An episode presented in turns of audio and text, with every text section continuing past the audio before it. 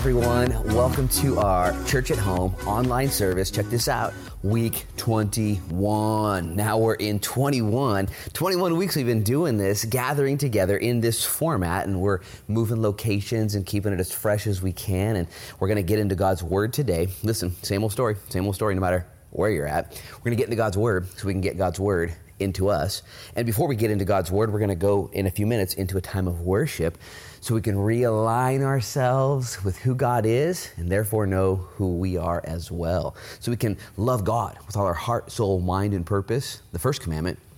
And then, and only then, can you actually do the second commandment, which is to love others as yourself. So, hey, check this out, guys. I have some announcements, though, and some encouragement along the way to get you guys moving as we go through. Now it's August, August 2nd. Here we are uh, in the middle of summer. And one of the biggest announcements I have is the fact that this last week and tomorrow, Monday, tomorrow's Monday, August 3rd, and this last week, Lincoln County, this is very important, was allowed to get off of the watch list. I called it the naughty list, but now we're off the watch list. And so now we're just in normal phase one. We were in like phase one, but you in trouble. And so now we're just in phase one. And, and here's the deal serious stuff, serious stuff. We're in phase one, which means that the cases of COVID coming in have been getting smaller and smaller, okay, through various measures. People are staying safe, people staying home, people masking up, people doing whatever they got to do. But let's be honest, you and me, people of faith, people of prayer. Here's what I'm going to ask you guys to do pray. Pray with me through the rest of August that we would continue to see our county safe and COVID cases decrease in Jesus' name, and that we would then be allowed to, through the leadership of our local government, go to phase two, which would increase the number of services and the freedoms for our local businesses. We need God to pr- we need to pray to God. Listen, that we would move to phase two. I'm going to say this this clearly, as soon as possible. Some of you call that ASAP, but but I want you to to think that through. It's as soon as possible. So it's not right now, let's go, let's go. And I understand some of the energy levels. I, I too want to go, go, go. But there's, there's checks and balances. They're outside of my jurisdiction. I'm not in charge. There are people who are in charge, so pray for them. As a matter of fact, I've got an email address. If you'd like to email, this is important, our leadership here locally, you got to do this before Monday, before their next meeting. And just tell them at this email address that you would love for them to move us into phase two and tell them why. Be super nice, be super kind. Tell them you're praying for them and be respectful. Here's the email address BOC okay, at co.lincoln.or.us. It's going to be put right down there on the screen below. You can write that down and just email them before tomorrow and say, guys, we're praying for our county, and we really believe that if we continue to uh, do what we have been doing, we should be allowed to move to phase two. Now, I'm going to say something. I'm going to go out on a limb. There's no limbs here, but you know what I mean. I'm going to step out a little bit. It's August uh, 2nd today. And throughout the rest of August, we're going to continue to do these online services only. Here is my prayer here is my hope. Here is my desire that on September 6th, check this out, write it down, on that Sunday, we will, even if we're in phase one, okay, we will return to in person meetings on September 6th based upon the restrictions necessary, based on what's happening in our area, if we have to wear masks while going to our chairs and if they're social distanced and whatever we have to do. I just miss you guys. I can't do, I can't do it anymore. I can't do it. I gotta, I gotta see you. I gotta see you. As a matter of fact, last night we were playing some videos in my garage. It was Nemo, my son's birthday yesterday. Happy birthday, Nemo! And and, and so we had the, the, the cameras on and the the um, computers on, and we were watching the flash mob from last year. You guys remember the flash mob? Was so legit. And when the flash mob was playing, I saw so many faces, and I was started just go, "Oh my gosh! Oh, well, what the heck? I haven't seen that person. Most all y'all been seeing me, but I haven't seen you guys." And I'll tell you what, I, I, I, really can't make promises, but that's my attempt, my desire, my hope is that September 6th, okay, put it on the calendar. Now, let's say we're at phase one still. Let's say 50 or less, okay? That's going to be a lot of services. We're going to have services on, on Sunday morning, and it's going to be 50 people, okay, including our staff and, and people, 50 people social distance. And we're going to worship the Lord, and we're going to pray, and then there's going to be another service. I don't know how it's all going to work out, but what if we're at phase two? What if we're allowed 100 or so in, in our sanctuary, or, or, or whatever the case is? Let me actually say this. Earlier today, I was in Salem doing some videos for uh, an online camp that's happening right now. It's Thursday. It's about 8 p.m. And, and, I was there earlier today, and I was with these guys and gals and recording and, and just talking. And we were actually strategizing about the future for the church. And it kind of got me beyond what's in front of me. You ever, you ever look beyond what's right in front of you? It's called hope. It's called faith. Okay, it's, it's called trust. And we began to look beyond what was right in front of us because they're in phase one also. And, and we began to look at the future. And I began to dream and think and think about the building here at South Beach Church. And, and my wife and I just prayed before we began this service. And, and I, I'm beginning to get that hope back for, for beyond COVID. Okay, what's next? There's a lot of theories out there, a lot of conspiracies, a lot of hopes, a lot of signs that are happening. That the, the return of the Lord could be now. But if he doesn't come back now, we got more work to do. And wouldn't it be so fun to just pray, to plan, to have that hope? So email our leaders here locally in Newport and let them know you're praying for them. This has to happen before tomorrow. And the meeting is Monday, August 3rd. I don't know what time, uh, but be praying that we are allowed to have those steps as soon as possible to go back to, uh, should I say, phase two. Here's some more announcements, though, you need to guys be aware of. Check this out. Next Sunday, August 9th, we're going to be giving away these cups, and we got some bracelets. You guys saw all those bracelets, they're all over the place, okay? You're going to be giving those away here at the church August 9th, Sunday, from 12 to 2 two p two hours where you can drive through, get some prayer. We'll be here, the pastors and every one of our staff who's available, just fellowshipping on that Sunday. So the services will be online still at nine o'clock live premiere videos 11 o'clock live premiere video and 6 p.m next sunday but we'll be here from 12 to 2 august 9th giving stuff out praying for people so if you miss our faces or want to drive by and just pray with us and agree in jesus name for his will to be done on earth as it is in heaven stop by if you can't stop by if it's not a good idea for you to be driving around and doing stuff like that you know where we're at and you know how to pray with or without us. And check it out. Also, that next Sunday, or should I say that next week, August 11th is a Tuesday. And Larry Holt has put together an Adopt a Highway stretch right here in South Beach that South Beach Church is now in charge of. So, August 11th, we're going to be going out in teams. I think we need about 16 people or so at 12 o'clock. It's a Tuesday. And so, email the church at southbeachchurch at gmail.com and tell us if you want to be a part of the Adopt a Highway Cleanup Program. Every four months or every three months, we have to go out there and clean everything up in Jesus' name. They're going to put signs up. Larry did such a good job. So that's happening August 11th. Put that on your calendar. Write that down. And I also want the parents who are uh, raising their kids. Okay, you haven't heard this announcement yet from me, but I want you to go to the App Store, okay, whether you're an Android or Apple user, and type in Parent Cue. That's parent, C U E, and then download the parent Cue. I just did it a few minutes ago. And then register yourself, and then find South Beach Church, and then register your kids. And you'll be able to get the curriculum that we're putting out there for your kids right there on your app. So you can be a better parent, a better discipler, a better leader. If you're looking for stuff, man, you're week 21, you're like, la, la, la, la, you don't know what to do.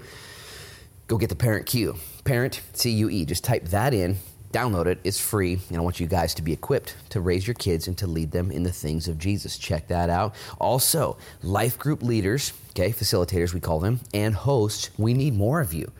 I don't That's kind of the big deal right now. Home groups, smaller groups, groups of 10 or less, and social distancing and, and watch parties. We need you guys to email the church, southbeachchurch at gmail.com. Pastor Adam Durkin will get a hold of you as we organize more life groups, especially for the fall launch, the fall push. We want people to get back together. And I don't even really think we need to wait for the fall. We need to be assembling from home to home right now as as possible. And so email the church and we'll get you guys all the information you need in order to do that.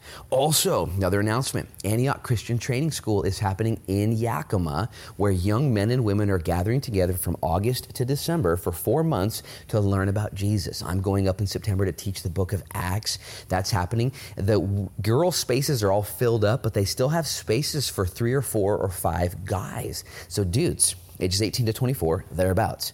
If you want to give yourself over to the things of God from August to December and have your life changed, email the church, southbeachchurch at gmail.com, and I'll get you the contact for gcmacts.com. GCM stands for Great Commandment Ministries. Acts is the book of Acts, gcmacts.com. Okay, sorry about all that. Just check them out, support those guys. I love what they're doing and how they're turning people into disciples of Jesus. In the meantime, all the same stuff's going on here at South Beach Church. We got our Zoom meeting for CR, Celebrate Recovery, Tuesdays. And if you're disconnected, if you're dry, if you're lonely, or if you're just fired up and you, man, I want to, I want to give, I want to give, I want to serve, just log in. I dare you.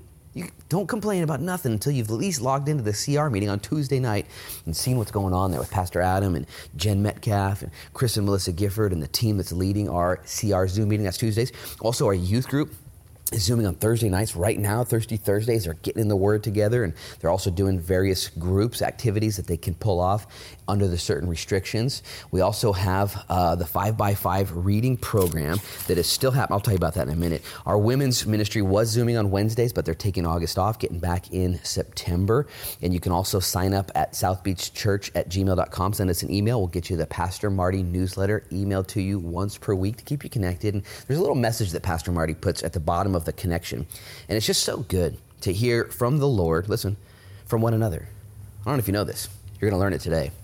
But the Lord has chosen to disseminate his message to the masses through his men and women, through his people. It's what he does. He preaches the gospel through men and women. So he's doing that through our pastors here and through the people that you're friends with. And man, that's the big idea today is that God wants to let the light so shine before men that they would see your good deeds and your good works and your good words and glorify your Father in heaven. So, Pastor Marty newsletter. It's going out fresh every single week. Check that out. Let us know. And then finally, beyond that, we have our YAG group. The young adult group is meeting at Pastor Adam Durkin's house every Thursday night as well. And they're meeting outside. They got the heaters and the grill on. And so, if you're in that young adult group, uh, email the church again.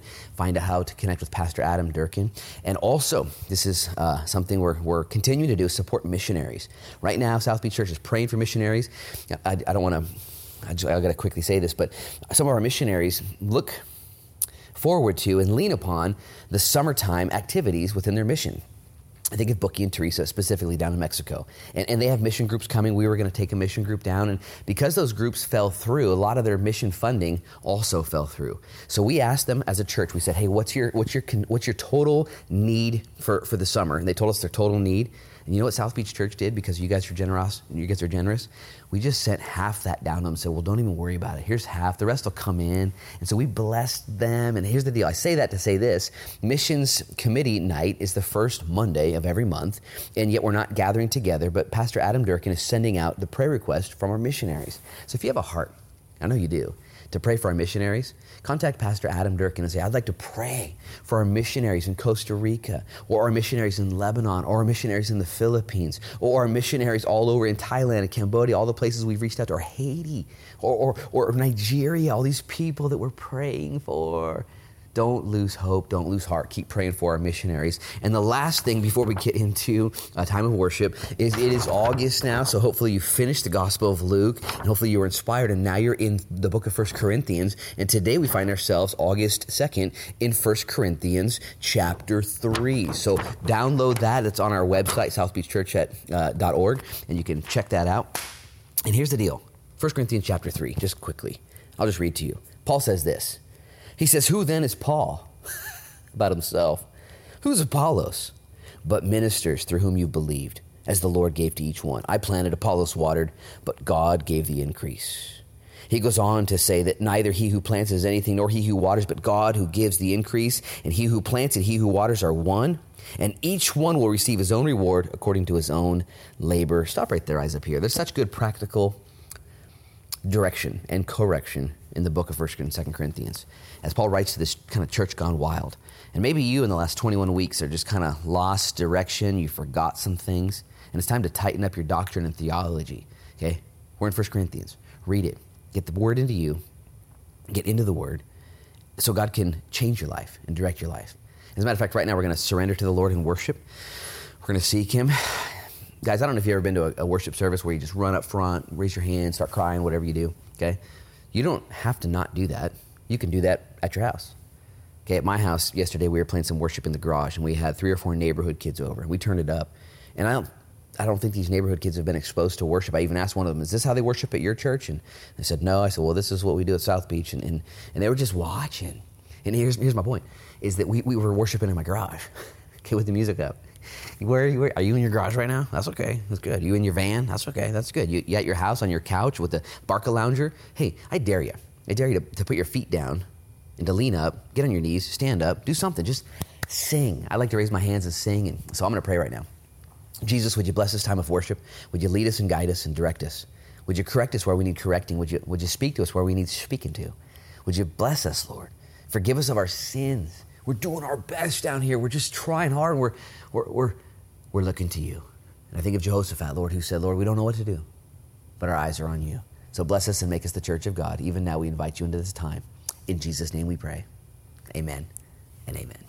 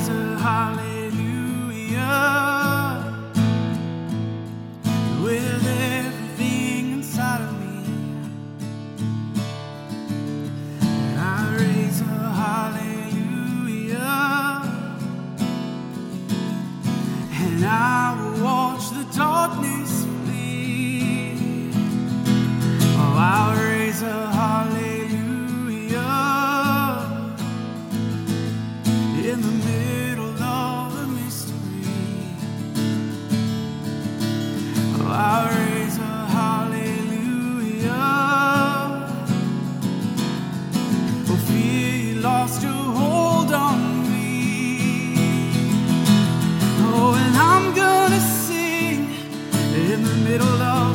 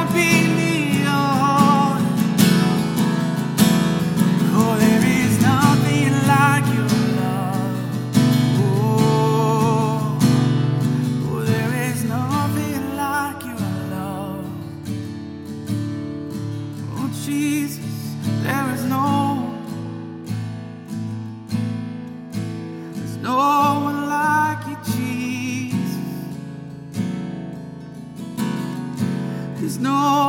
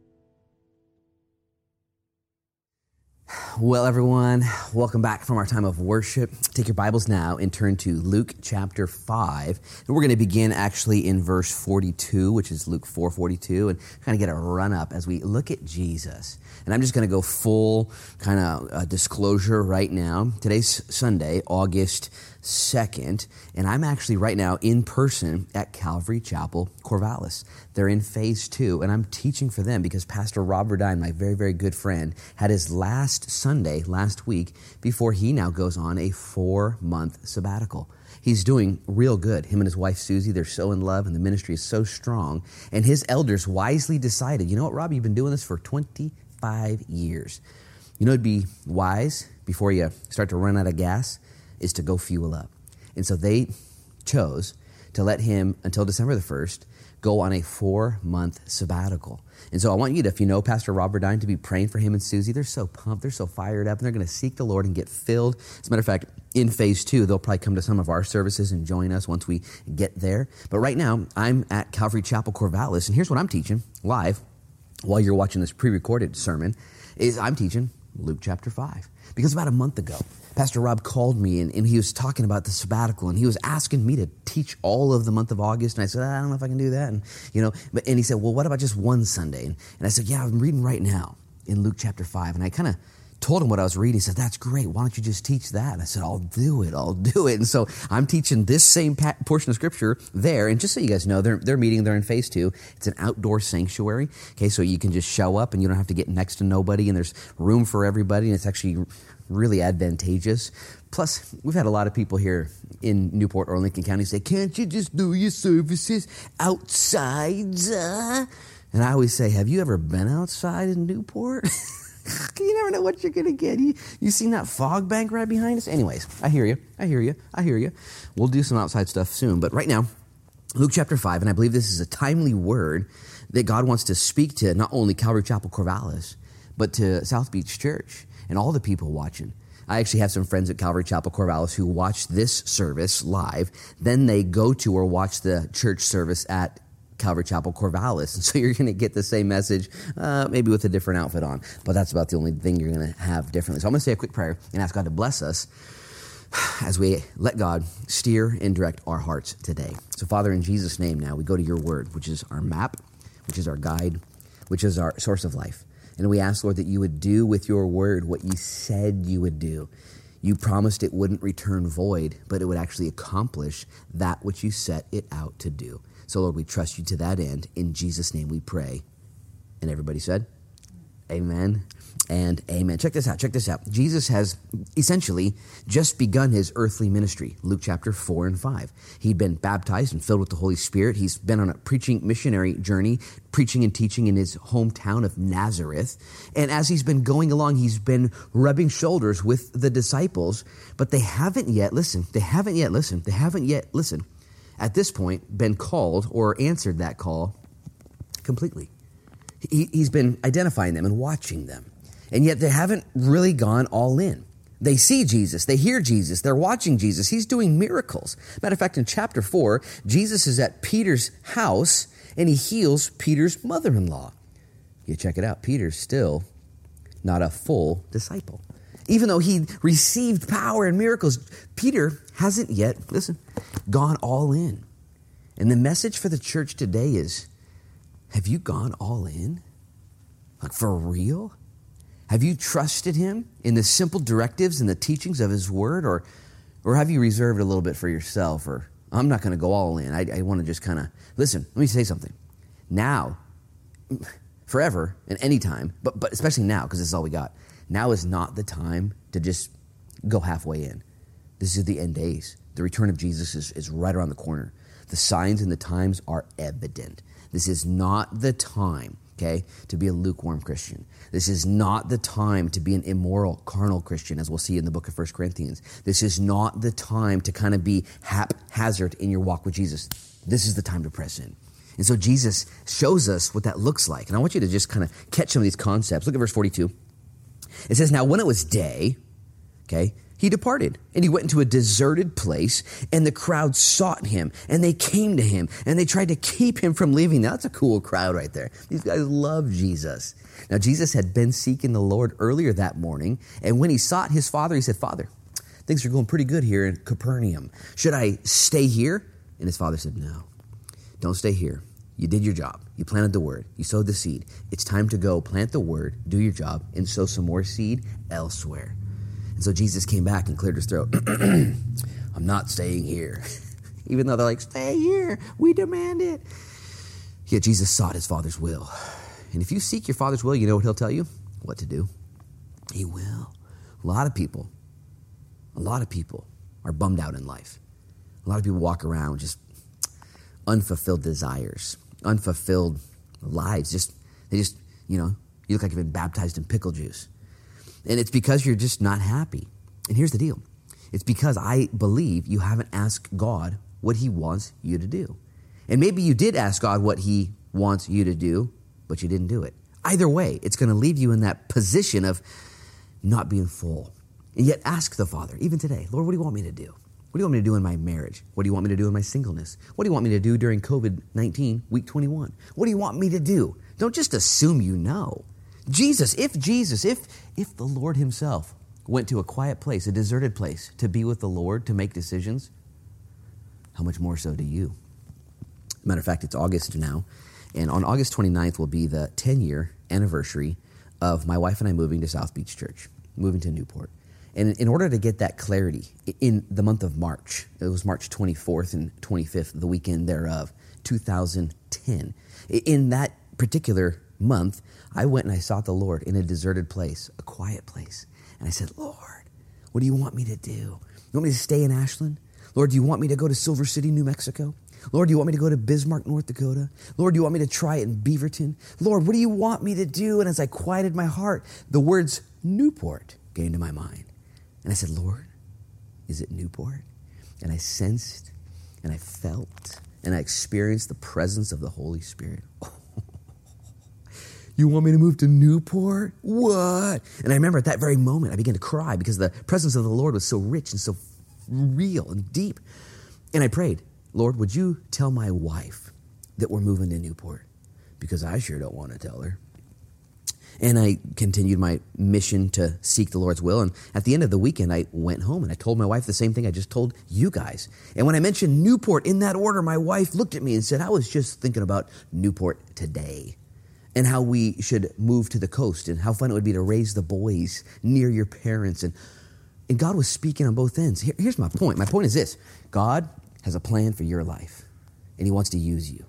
God knows what's best for you. These people thought they knew what was best for Jesus. Jesus, stay here. Read it again. Look at verse 42. It says they sought him and, to, and they tried to keep him from leaving him. Verse 43. But he said to them, I must preach the kingdom of God to the other cities also, because for this purpose I have been sent.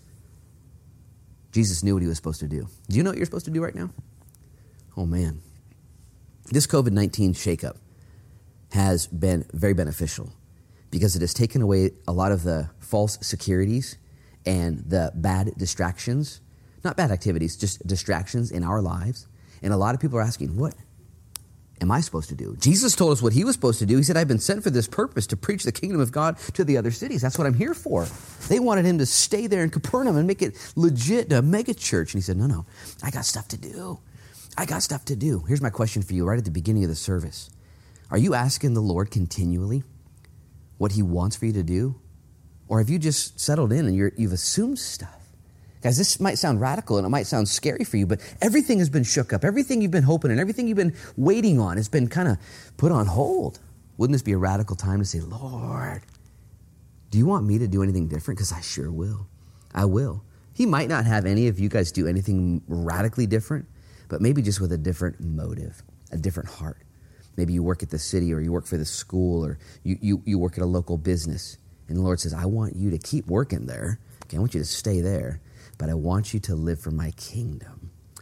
Matter of fact, in the book of Acts, chapter 1, this is important, by the way. We're only about eight minutes into the sermon, and so you shouldn't have sermon mode turned on yet. Listen, please.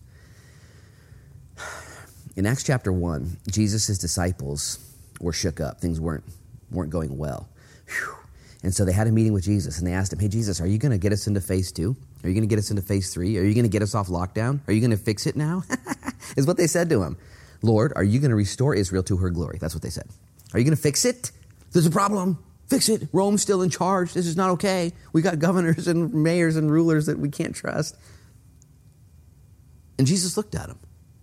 He said, What'd you say? No.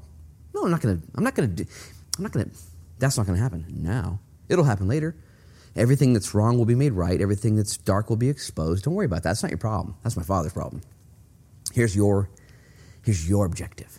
You're going to be witnesses to me in this crazy world. I'm going to shine my light through you and to you, and it's going to reflect off you and through you to the world. That's what I'm going to do. And so their objective then, their directive then, is the same as our objective and directive ought to be now. Lord, the world's um, chaotic and, and crazy and, and corrupt. Do, do, you know that, Lord? uh, yeah, I see it better than you do. Okay, cool, cool. So what do you want? What are you going to do about it? Hey, man. Last week we learned about Jeremiah 29, where God sent the children of Israel to Babylon and said, "Oh, when you're there, make sure and go to the farmer's market and buy some produce. Okay, produce fruit. Make sure and be a good citizen. Make sure and smile when you're driving around on Highway 101." Make sure your posts are positive and not negative. Make, make sure you're shining the light of Jesus, okay, in a foreign, messed up environment. Jesus knew what he was all about. There's temptations to do less things, to do other things, to do weird things. Don't do it. Let's keep reading though. Jesus, now he said this in verse 44.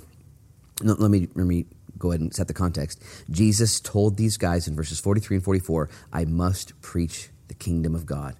Then in the next chapter, listen, I want you to make the connection. He chooses the disciples. See, Jesus, if you're like me, you're super proud of Jesus. You're like, dude, he's the, he's the bomb. He's the bomb.com. He's, he's the best. And yet Jesus has chosen to expand his kingdom, to grow his church, to shine his light through you. I'm going to go preach. Cool. Who are you going with? My friends. I'm going to go get them right now. You to go get your friends, the ones you've already been calling, Peter, James, John, and, and Andrew? You're to call them? Haven't you already called them to yourself? Yeah. They're slow learners. Let's see how it unfolds. Look at verse 44. And he was preaching in the synagogues of Galilee. I got some things to talk about that, but I'm not going to say it. I'm going to move on to verse 1. So it was, verse 1 of chapter 5, as the multitude pressed about him to hear the word of God, that he stood by the lake of Gennesaret.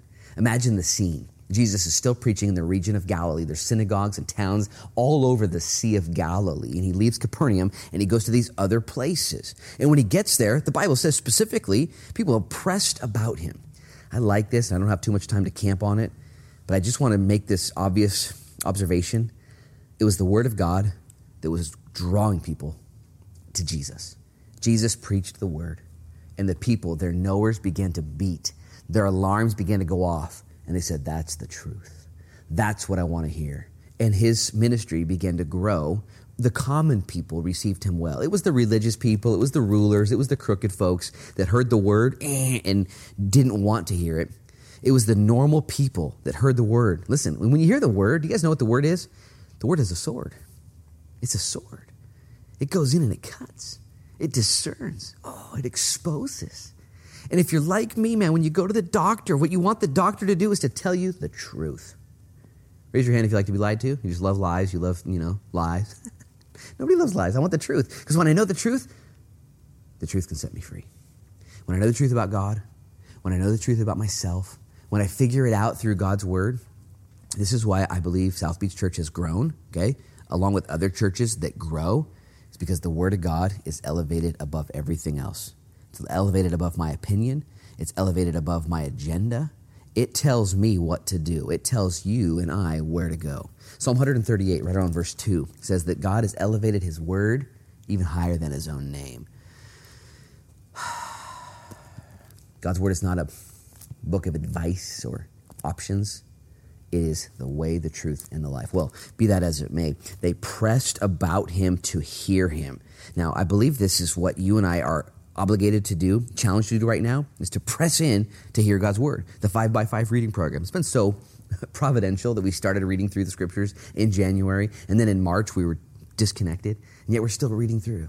Have you had to press in though, like these guys? Have you had to work for it? First Peter tells us that as newborn babes, we are to desire the pure milk of the Word of God. As new, have you ever seen a baby that's hungry? Man, they're the worst. You know what I'm saying? Like, oh, that baby's freaking out. Like, what's that? Get that baby to mom. You know, because what's mom got? Mom's got what that baby wants. Peter says, you know what? Just like a newborn baby is not going to be satisfied without his mom, without her mom, that's how God wants us to approach his word. Well, these guys are pressing in. They're hungry for God's word. Look at what happens here. Verse 2. And he saw two boats standing by the lake, but the fishermen had gone away from them and they were washing their nets. So Jesus here is getting pressed. There's all these people. He sees two boats on the shore. They're just sitting there because we know from the story the guys had been out fishing all night long and were now just cleaning up and they were cleaning up, maybe with their backs to Jesus, washing their nets, and listening to the sermon.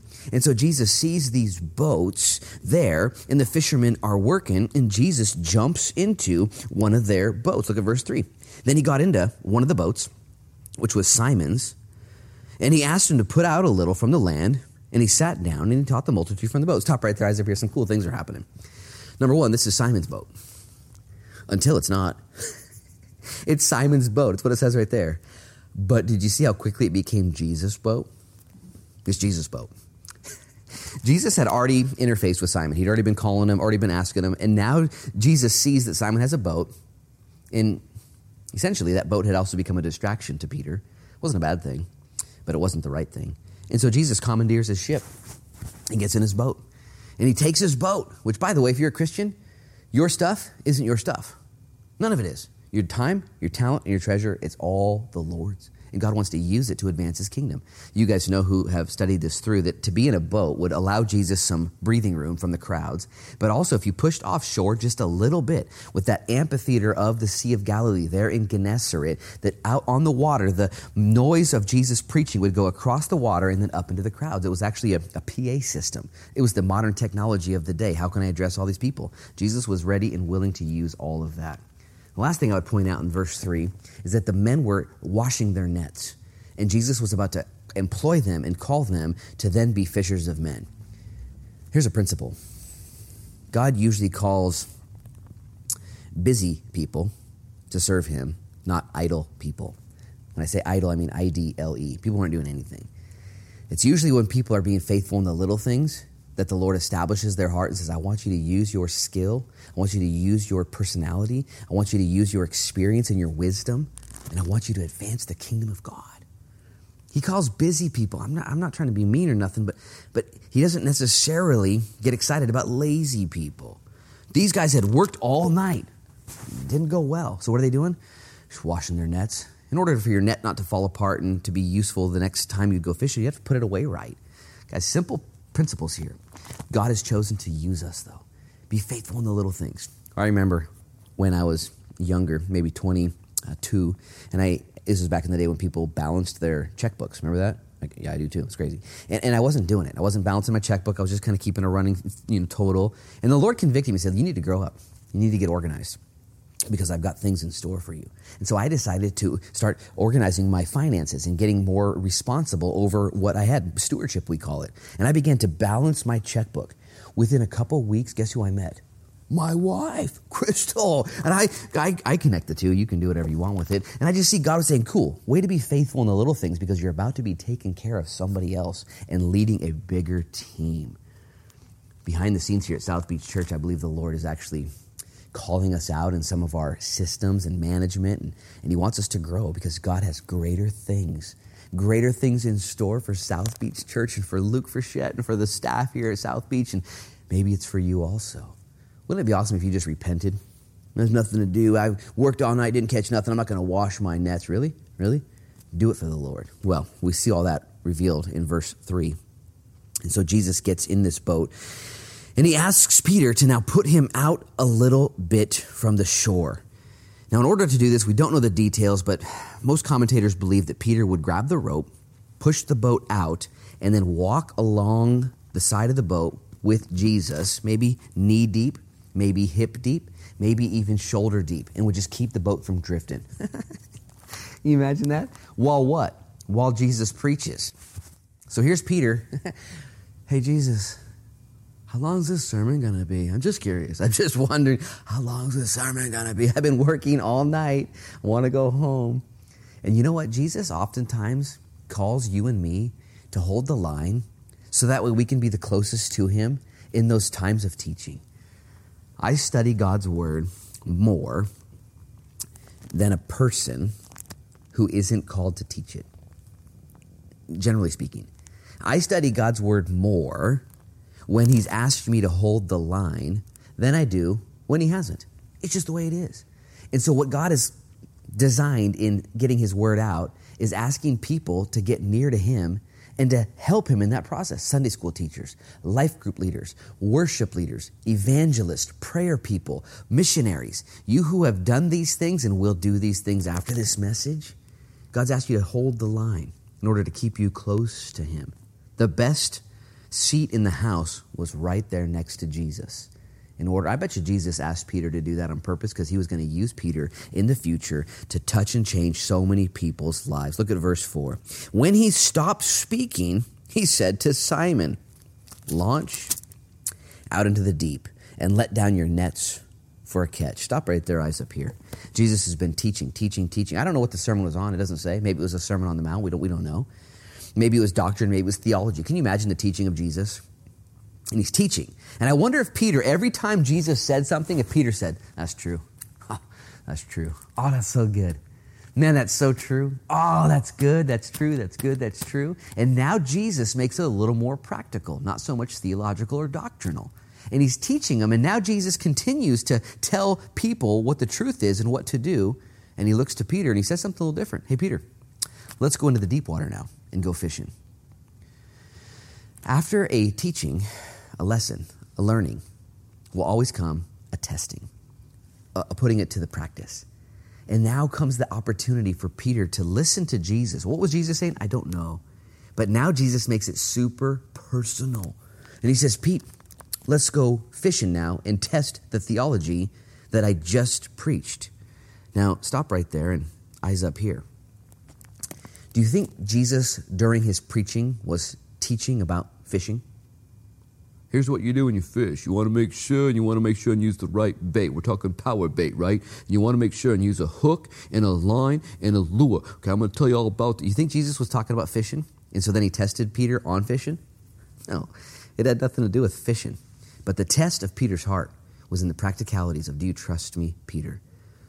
Matter of fact, there's a lot of Christians who have good theology. You have studied, you've listened, and you, you've been you've been looking into things and you've been digging and your theology is tightening up and it's getting cool and it's getting and you got your doctrine and it's so good and you're just like the Pharisees and you're piecing it all together and you know things and you got the and Jesus is right there going, You want to test this practically? No, no, no, I don't want to test it practically. I just want to kind of be a student of the word and guys, careful. It is good to be a student of the word. You better know what the word says. It's it's actually not that hard. You know what's harder than being a student of the word? Being obedient. actually doing what Jesus said to do. It's easy to know what it says. Man, you could find doc commentaries and sermons. Some of us, we hear God's word and we say, yeah, that's true. Yeah. Love my enemy. Yeah, that's true. Oh, that's so good. It's so good. Pray for your leaders. Pray for your president. Pray for your, oh, yeah, that's good. That's good. So true. That's so true. And, and, and, and, and dwell with people in peace. Oh, that's true. And, and give to the poor. Oh, yeah, that's true. That's true. And, and you say it's true. But do you do it? Well, no, no, I don't know. I, I don't do it, but I believe it. Let, us look what happens next. He says to Peter, Let's go fishing. Look at verse 5. But Simon answered and said to him, Master, hmm, oh, we've toiled all night and we've caught nothing. Now I've got a, a colon here. Maybe it's a semicolon. I got, there's a pause. I don't know if it was a pause or not. Because Peter then looks at Jesus. He's like, Master, I appreciate you. You're so cool. But, you know, we were fishing all night. It's just what we were doing already. And, we caught nothing. And, so, Jesus, now you want us to go fishing again. And I'm not trying to.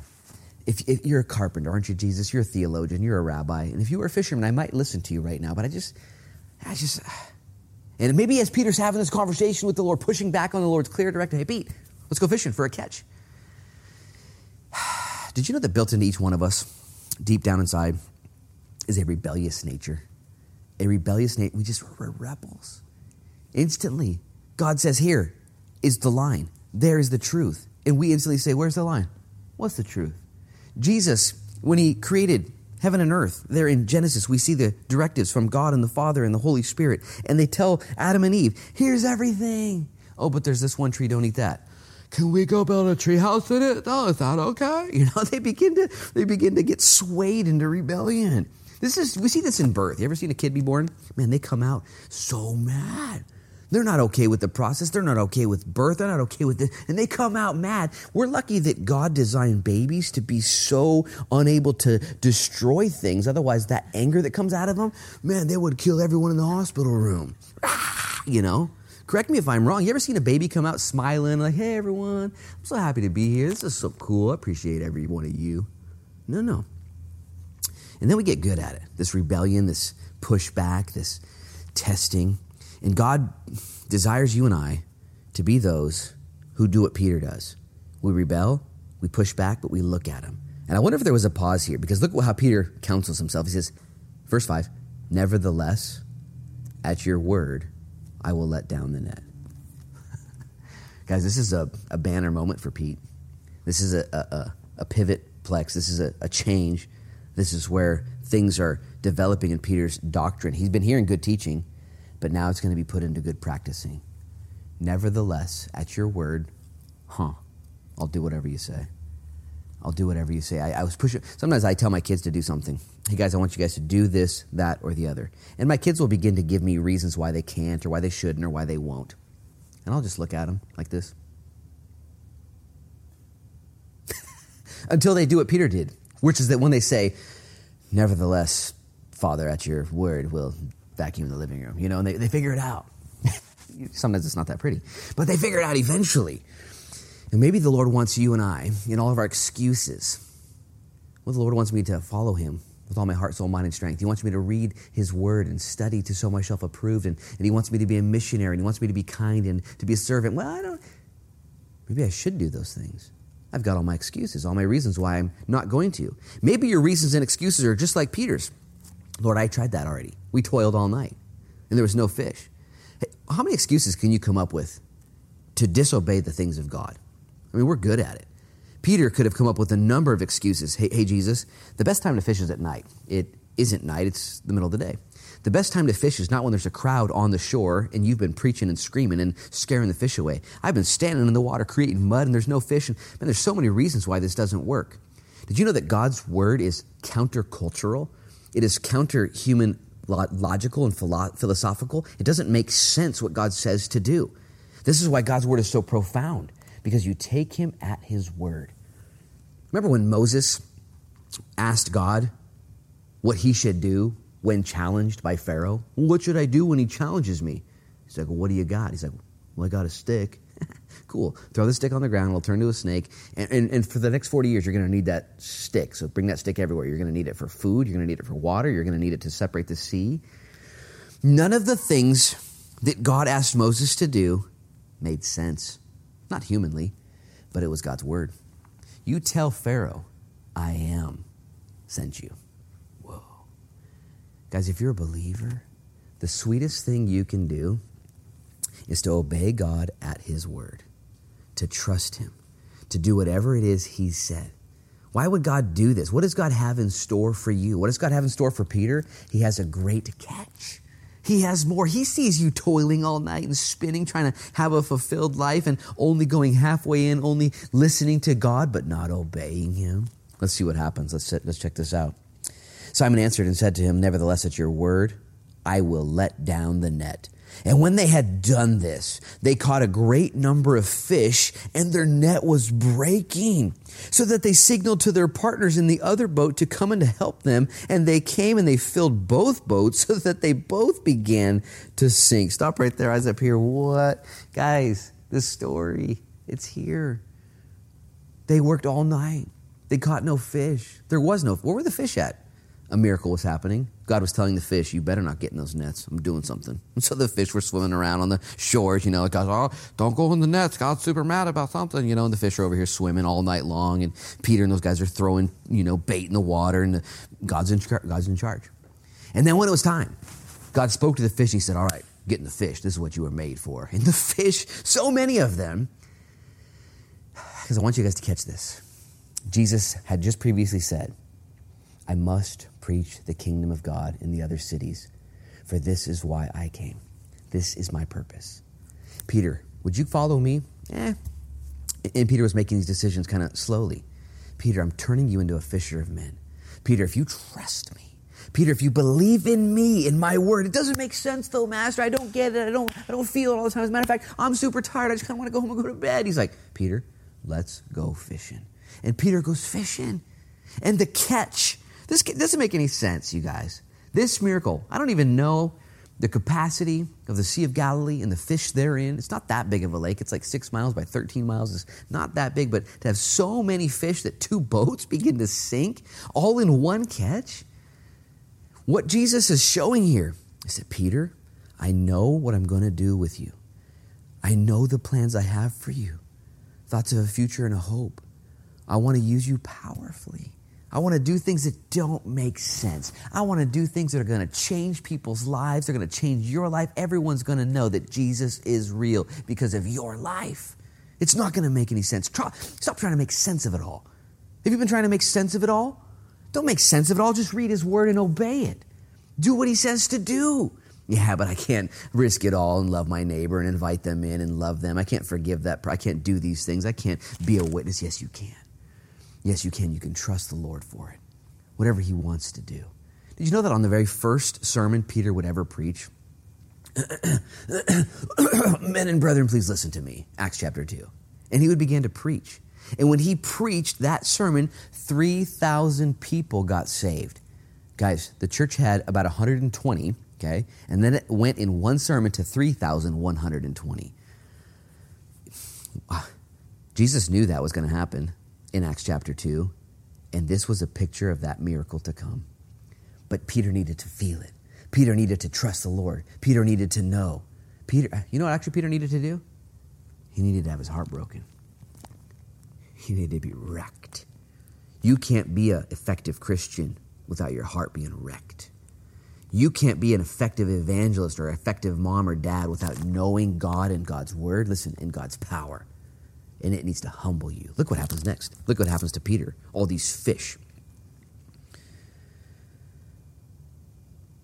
Verse 8 When Simon Peter saw it, he fell down at Jesus' knees. He's in the boat with Jesus, saying, Depart from me, for I am a sinful man. Isn't this cool? Guys, this is, the, this is what Peter's been looking for the whole time is fish. Okay? And now he gets more fish than he could ever imagine. And he forgets about the fish immediately. Huh. His heart's broken. He sees Jesus and he drops to his knees and he realizes who this man really is. And he realizes not just who Jesus is, that's important you know who Jesus is. Listen, equally important though, additionally important, I should say, is when you realize who you are. You're nothing. You're a sinful man. This great miracle of provision was a revealer, a hard revealer of Peter's own condition in order that Jesus could change him and use him. When Jesus changes you, only then can he use you. How does he change you? Through humility. The Bible says in 1 Peter chapter 5, right around verses 8, 9, and 10, Humble yourself before the Lord, and He will lift you up. Okay? He'll give grace to the humble. He resists the pride, the proudful. He resists them, but He gives grace to the humble. How do we get humbled? A couple different ways. We get humbled through our own mistakes. You ever been humbled through a mistake? Okay, let me just say something to you who are on the mend, healing. You're all messed up. Psalm 51 was written by King David after a humbling, sinful moment. And in Psalm 51, David is crying out for the presence of the Holy Spirit for the joy of salvation like never before. That unfortunate event in David's life actually led to a position of humility where he saw himself and the Lord differently. How is Peter being humbled here? Not through an unfortunate event, but through great fortune. Everything's going great for him here. And he lets that blessing create humility within him. What's God doing in your life right now? What's, what's he want to do? It starts with you seeing Him and starts with you seeing yourself and humbling yourself. Peter hears life is being changed. Not just Peter, but the boys around him. Did you notice that Peter began to sink and he called for others to help him? The ministry that God wants to do in your life isn't just about you. This is very important. It's not just about you, it's about others. And when you figure that out, you will do. You'll drop the nets because it's not just about you. We're going to finish the story right here, guys. It says that for he, verse 9, and all who were with him were astonished at the catch of fish which they had taken. And so also were James, John, sons of Zebedee, who were partners with Simon. And Jesus said to Simon, Do not be afraid. From now on, you will catch men. Stop right there, eyes up here again. The Bible says that these other men saw it and were astonished, but so was Peter. One of the best ways to stay effective in your ministry is to continue to be astonished at Jesus to be so impacted by Him. Has He been good to you? Have, are you saved? Are you being used? Have you been gifted in any way? Humble yourself in the sight of the Lord. Stay astonished, and God's going to use you continually. And now Jesus prophesies don't be afraid, Pete. From now on, you will catch men. This is what I want to do. Look what happens in verse 11. It says, And so when they had brought their boats to land, they forsook all and they followed him. Guys, we see here the calling of the disciples. We see here the formulating of their faith. These guys were hearing the word of God. It was truth, it was doctrinal, it was theological, it was good. Then it became very practical. What? Practical. It's time to put our feet to the road. It's time to do what God has asked us to do. He, through His Holy Spirit, through His Word, and through His church, will direct you and tell you exactly what He wants from you and what you to do during this time. I would just say this, though it's probably not going to be alone. Did you notice it wasn't just Peter? It was Peter and the boys, and they all left and followed together. God wants you to find yourself working together with others. Maybe it's a life group. Maybe it's part of the, the family that you're in right now. Maybe it's just in your neighborhood. I believe that God has organized the church in such a way where each person should have a Paul in their life, somebody above them, telling them what to do, telling them where to go, instructing them, counseling them, holding them accountable. And each person should also have in their life a Barnabas. That is a friend, a peer, somebody that they can work through things together and kind of be on that equal plane and safe. And then each person should also have below them, beneath them, around them, a Timothy, a younger person that's coming up in the ranks and somebody that you're reaching out to. And if you have a Paul that you're looking to, and if you have a Barnabas you're walking with, and if you have a Timothy you're yelling at to get fired up and get back in gear, I believe that the Lord is going to continue to bless the church and guide us and direct us. But what He wants from you and wants from me is simple obedience to the things of God. I'm going to challenge you. First Corinthians, that's where we're at right now. We're reading through it and studying through God's word during this COVID 19. And when God shows you something in his word, don't argue with him, just obey him. When God shows you something in your spirit, through his spirit, and he says, I want you to go witness to that person, I want you to go confess that sin, I want you to go pray.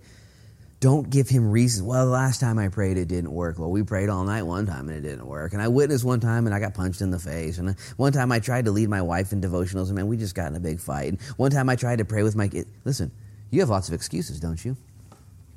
Nevertheless, at your word, I'll let down the nets. Earlier today, I was in Salem and I was driving and as I was driving in Salem, the traffic was you know busy and it was about 90 degrees and and I found myself at this particular stoplight and, and I'm pulling up and there was a guy on the side of the road with a sign that was asking for you know help in any sorts. And as I was driving, I realized that I was going to be able to get past him, so I wouldn't have to look directly at him. And I was like, man, that's good news right there. I don't want to deal with this. I'm on my way to preach somewhere. Think about this. I'm on my way to preach the gospel, and here's a guy who's you know asking for stuff. And and I got there and, and my window was down, and, and I looked through the rearview mirror and I thought to myself, huh, I do have a couple bucks. Why wouldn't I give it to him? Why? What's wrong with me? And so I whistled, hey, bro, bro.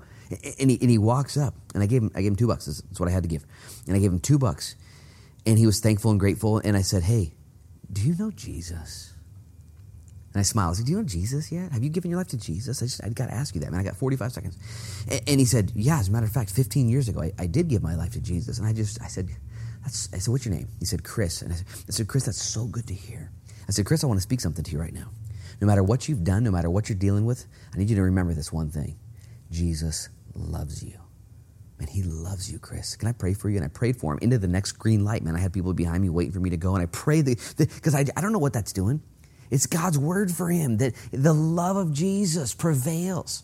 And it's simple things like that. I felt the Holy Spirit telling me, give him some money and let him know. Maybe he's struggling. Maybe he's believing the lies of the enemy. Maybe he doesn't think I love him anymore because of the lifestyle he's living, the mistakes he's made. Jesus knew his purpose was to go into the cities and to preach the kingdom of God. Now's the time, church, not to be great theologians and great doctrinal students and great interpreters of the scriptures and even prophesiers of the end times, okay? That's don't don't don't don't misunderstand me. But that's not that hard to do. It's not that hard. It's not you know it's hard? Dropping down your nets and reaching out to the last and to the masses and to the people around us. I'm going to ask God to set a fire within each one of us to simply know his word and to obey I just I want to put one more challenge out there. Did you know the Pharisees? Man, they studied the word and knew it, chapter and verse. They knew it all, but they weren't doing it. They weren't obeying. Don't be deceived. Just because you know, because you studied, okay, doesn't mean that you're practically obeying Jesus. How fun! How fun is it to obey Jesus? Would you bow your heads and close your eyes? Father, in Jesus' name, we thank you for your word and for this example, for this story, Lord, for Peter as you labored long with him, Lord, as you loved him so much that you would preach a sermon and maybe watching through your eyes, you could see through the corner of your eyes that Peter was listening and nodding and taking notes. And, and you realize, though, that Peter's heart wasn't obeying, it wasn't obedient, it wasn't surrendered. And Jesus, you were so kind to call him then to trust your word. What you asked him to do actually didn't make sense. Fishing in the deep waters in the middle of the day, that's not, that doesn't make sense. Nevertheless, at your word. Lord, would your word prevail in our lives? Forgive me of our forgive me of my sin, Lord, and forgive us of our sin in those areas where we've agreed with you but not obeyed you. And if you're watching at on online at home right now and you would say, "You know what I want to do? I want to do whatever Jesus says to do. Nevertheless, at your word, I will obey." Would you raise up your hand right now in Jesus name and just say, "Yep, Lord, I'll be an obeyer." I'll be a doer. Forgive me. And Holy Spirit, would you pour out your power and your purposes on the church? Raise up your hand right now if you want to uh, uh, surrender and you want to volunteer to be used by God in the future, from here moving forward, to let down your nets for a catch. Raise up your hand if you want to be used for that. You don't want to just be a note taker and an underliner or a student. You want to be a servant. You want to be a fisher of men. Raise up your hands if you join me in being fishers of men. Lord, in Jesus' name. I surrender. Forgive me of my sins and all my mistakes. I trust you, Lord, to do what only you can do. Would you use us and lead us, Lord? Bless South Beach Church, Lord. Bless the other churches that are watching, the Christians. Lord, let the gospel and the message of the kingdom of God continue to go out through your kids, Lord. Use us, we pray. In Jesus' name, amen and amen. God bless you guys, man. You got the announcements. They're at the beginning of the service. You can watch them again later. Don't forget all the things coming up. Tomorrow's Monday. Pray for our leadership here in Newport that they would know how to get to phase two as soon as possible. Email them at the address we listed earlier. And don't forget that August 11th, next Sunday, from 12 to 2, we're going to be doing, is it August 11th? No, no, August 9th. We're going to be doing the drive through prayer, handing out cups and bracelets and all kinds of cool stuff. Jesus is real.